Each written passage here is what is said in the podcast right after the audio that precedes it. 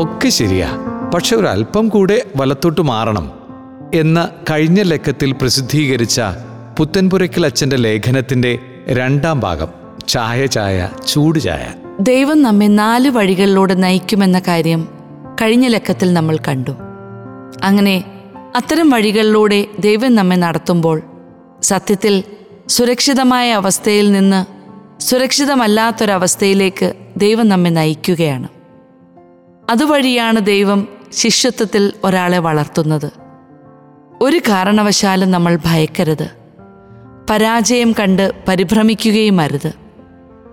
ഏൽപ്പിച്ച ശുശ്രൂഷകൾ ധൈര്യത്തോടുകൂടി മനോഹരമായി പൂർത്തിയാക്കുക.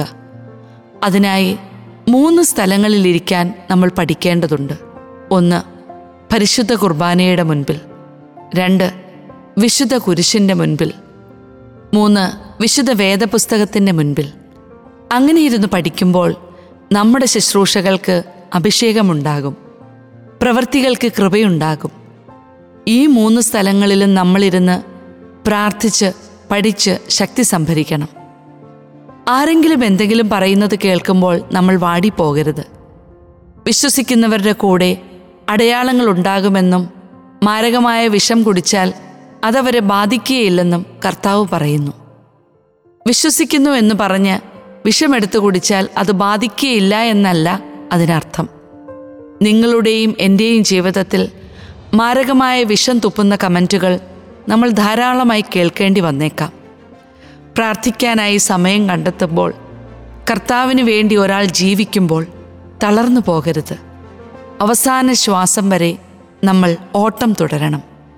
ഒരു ദിവസം തിരുവനന്തപുരത്തുള്ള ഞങ്ങളുടെ ആശ്രമത്തിലെ മുഴുത്ത ഒരു പട്ടി ഒരു രാത്രിയിൽ 8:30 ആയപ്പോൾ വാഴത്തോട്ടത്തിലേക്ക് നോക്കി ഭയങ്കരമായി കുരയ്ക്കുന്നുണ്ടായിരുന്നു. 8:45 ആയപ്പോൾ തൊട്ടടുത്ത മഠത്തിലെ പട്ടിയും കുരയ്ക്കാൻ തുടങ്ങി. പിന്നെ വീടുകളിലെ പട്ടികളെല്ലാം കുരച്ചു. 9 മണിയായപ്പോൾ ഗ്രാമത്തിലെ എല്ലാ പട്ടികളും കുരയ്ക്കാൻ തുടങ്ങി, കൂട്ട ഓർക്കസ്ട്ര. പക്ഷേ 9:30 ആയപ്പോൾ അവസാനം വരെ കുരച്ചു നിന്ന പട്ടികളെല്ലാം ക്ഷീണിച്ചു. പക്ഷെ 9:30 കഴിഞ്ഞിട്ടും ആശ്രമത്തിലെ പട്ടി നെഞ്ചു പൊട്ടി കുരച്ചു. കാരണം ആശ്രമത്തിലെ പട്ടി വാഴത്തോട്ടത്തിൽ എന്തോ കണ്ടിട്ട് കുരച്ചു. നാട്ടിലെ പട്ടികൾ ആശ്രമത്തിലെ പട്ടി കുരയ്ക്കുന്നത് കേട്ടു കുരച്ചു. കേട്ടേച്ചു കുരച്ചാൽ കുര തീരും, തളരും. കണ്ടിട്ട് കുരച്ചാൽ അവസാന ശ്വാസം വരെ കുര തുടരും. കുരിശിൽ, കുർബാനയിൽ, ബൈബിളിൽ ഇപ്പറഞ്ഞതിനേക്കാളുമൊക്കെ കൂടുതൽ കണ്ടിട്ട് നമ്മൾ കുരയ്ക്കണം. അങ്ങനെയെങ്കിൽ നമ്മുടെ സാക്ഷ്യത്തിന് ഒരു ബലവും ശക്തിയുമൊക്കെ വരും. നിങ്ങളും വൈദികനായ ഞാനും ശുശ്രൂഷയ്ക്കിറങ്ങുമ്പോൾ ചില യോഗ്യതകൾ നമുക്കുണ്ടായിരിക്കണം. അതിലൊന്ന് പരിശുദ്ധാത്മ അഭിഷേകം ഉണ്ടായിരിക്കുക എന്നതാണ്. നമ്മുടെ വാക്കുകൾക്ക് ബലം കിട്ടാൻ, ദൈവത്തിലേക്ക് മനുഷ്യരെ അടുപ്പിക്കുവാൻ ഓരോരുത്തർക്കും ഓരോ വരമാണ് ദൈവം നൽകുന്നത്. ആ നിറവോടുകൂടി മാധ്യമങ്ങളിൽ നമ്മൾ വരണം, ശുശ്രൂഷകളിൽ നമ്മൾ നിറയണം.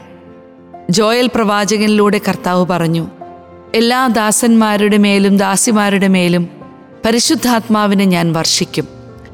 പരിശുദ്ധ മറിയം പറഞ്ഞു, ഇതാ കർത്താവിൻ്റെ ദാസി. ആ നിമിഷത്തിൽ ദൈവത്തിൻ്റെ ആത്മാവ് മറിയത്തിൻ്റെ ഉദരത്തിൽ കൂടാരമടിച്ചു.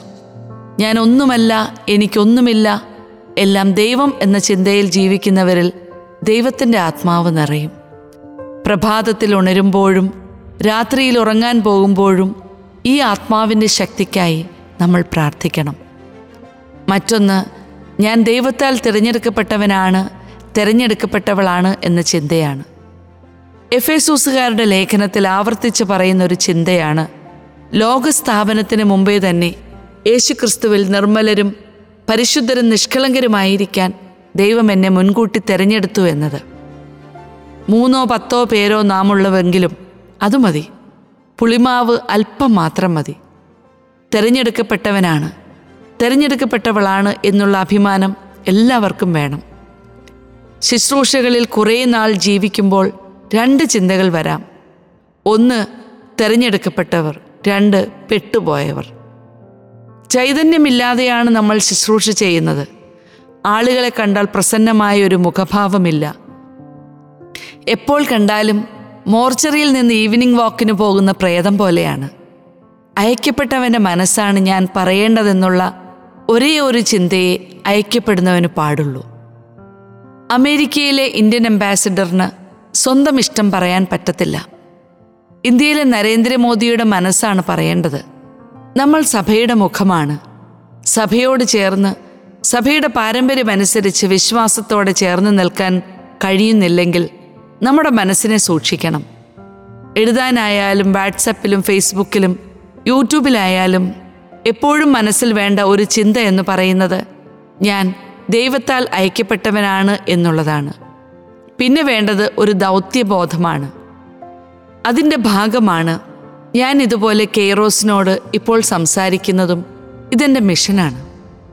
ഒരിക്കൽ ഞാൻ തൃശ്ശിനാപ്പള്ളിയിൽ നിന്നും കേരളത്തിലേക്ക് ട്രെയിനിൽ യാത്ര ചെയ്തു വരുന്നതിനിടയിൽ അതിരാവിലെ ചായക്കാരൻ വന്നു. ചായ ചായ ചൂട് ചായ എന്ന് പറഞ്ഞു. ഞാനത് കേട്ടെങ്കിലും നല്ല ഉറക്കക്ഷീണത്തിൽ അവിടെ തന്നെ കിടന്നുറങ്ങി. ചായക്കാരൻ പോയിട്ട് കുറച്ച് കഴിഞ്ഞപ്പോൾ പിന്നെയും വന്നു. ചായ ചൂട് ചായ. അവൻ്റെ ഒരു ചായ കച്ചവടം മനുഷ്യൻ്റെ ഉറക്കം കെടുത്താൻ വേണ്ടി എന്ന് പറഞ്ഞ് ഞാൻ തിരിഞ്ഞു കിടന്നു. അവൻ പോയി. വീണ്ടും കുറേ കഴിഞ്ഞപ്പോഴേക്കും വീണ്ടും വന്നു. ചായ ചൂട് ചായ. എൻ്റെ മുകളിലത്തെ ബെഡിലും താഴത്തെ ബെഡിലും കിടന്നിരുന്ന ആളുകൾ ചൂട് ചായ വാങ്ങി കുടിച്ചു. പിന്നെ ഞാൻ മാത്രം എന്തിനെന്ന് വിചാരിച്ച് ഞാനും പറഞ്ഞു ഒരു ചായ. ആ ചായ കച്ചവടക്കാരന് നന്നായി അറിയാം അവൻ്റെ ബിസിനസ് എങ്ങനെ ചെയ്യണമെന്ന്.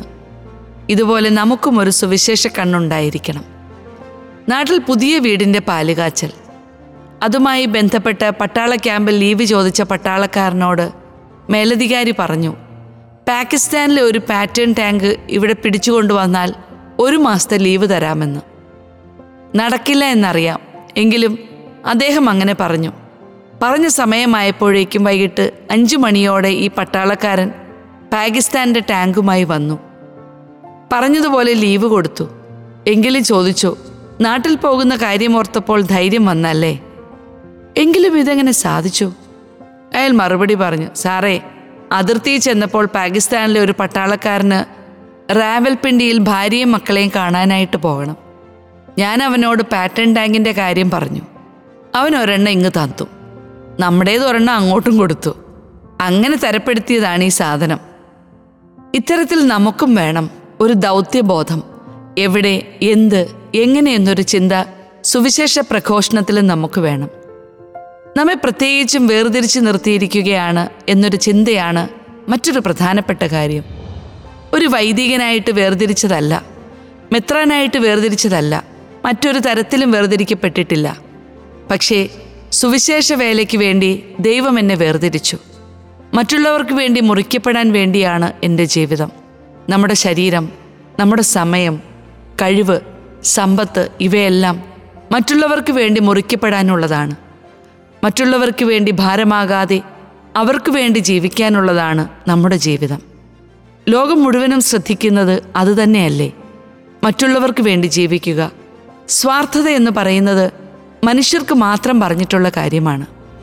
ഒരിക്കലൊരു പള്ളിപ്രസംഗത്തിനായിട്ട് ഒരു സ്ഥലത്തിയെന്നു. പ്രസംഗവും ചോറൂണും കഴിഞ്ഞ് ഒരു കസേരയിൽ കാല് നീട്ടി അങ്ങനെ ഇരിക്കുമ്പോൾ അലങ്കരിച്ച് അടയ്ക്കാമരം ചുമന്നുകൊണ്ട് കുറച്ച് ചെറുപ്പക്കാർ പോകുന്ന കണ്ടു. 10-15 പേരുണ്ടാകും. ഞാൻ നോക്കുമ്പോൾ അതിൽ 5 ബിരുദന്മാരുടെ കാലുകൾ താഴെ മുട്ടിയിട്ടില്ല. അവന്മാർ അടയ്ക്കാമരത്തിൽ തൂങ്ങിക്കിടക്കുക. ബാക്കി 10 പേർ അവന്മാരെ ചുമന്നുകൊള്ളണം. ഇതാണ് നമ്മുടെ ലോകം. ആർക്കും ഭാരമാകാതെ എല്ലാവർക്കും വേണ്ടി ജീവിക്കാനും എല്ലാവർക്കും സുവിശേഷം പങ്കുവയ്ക്കാനും നമുക്ക് ശ്രദ്ധിക്കാം. എല്ലാ പ്രവർത്തന മേഖലകളെയും മാധ്യമങ്ങളെയും നമുക്ക് കർത്താവിന് നൽകാം. ഉള്ളു കാണുന്ന ദൈവം ഉള്ളു നിറയെ നമ്മുടെ പ്രവർത്തന മേഖലകളിൽ നിങ്ങളെയും എന്നെയും സമൃദ്ധമായി അനുഗ്രഹിക്കട്ടെ.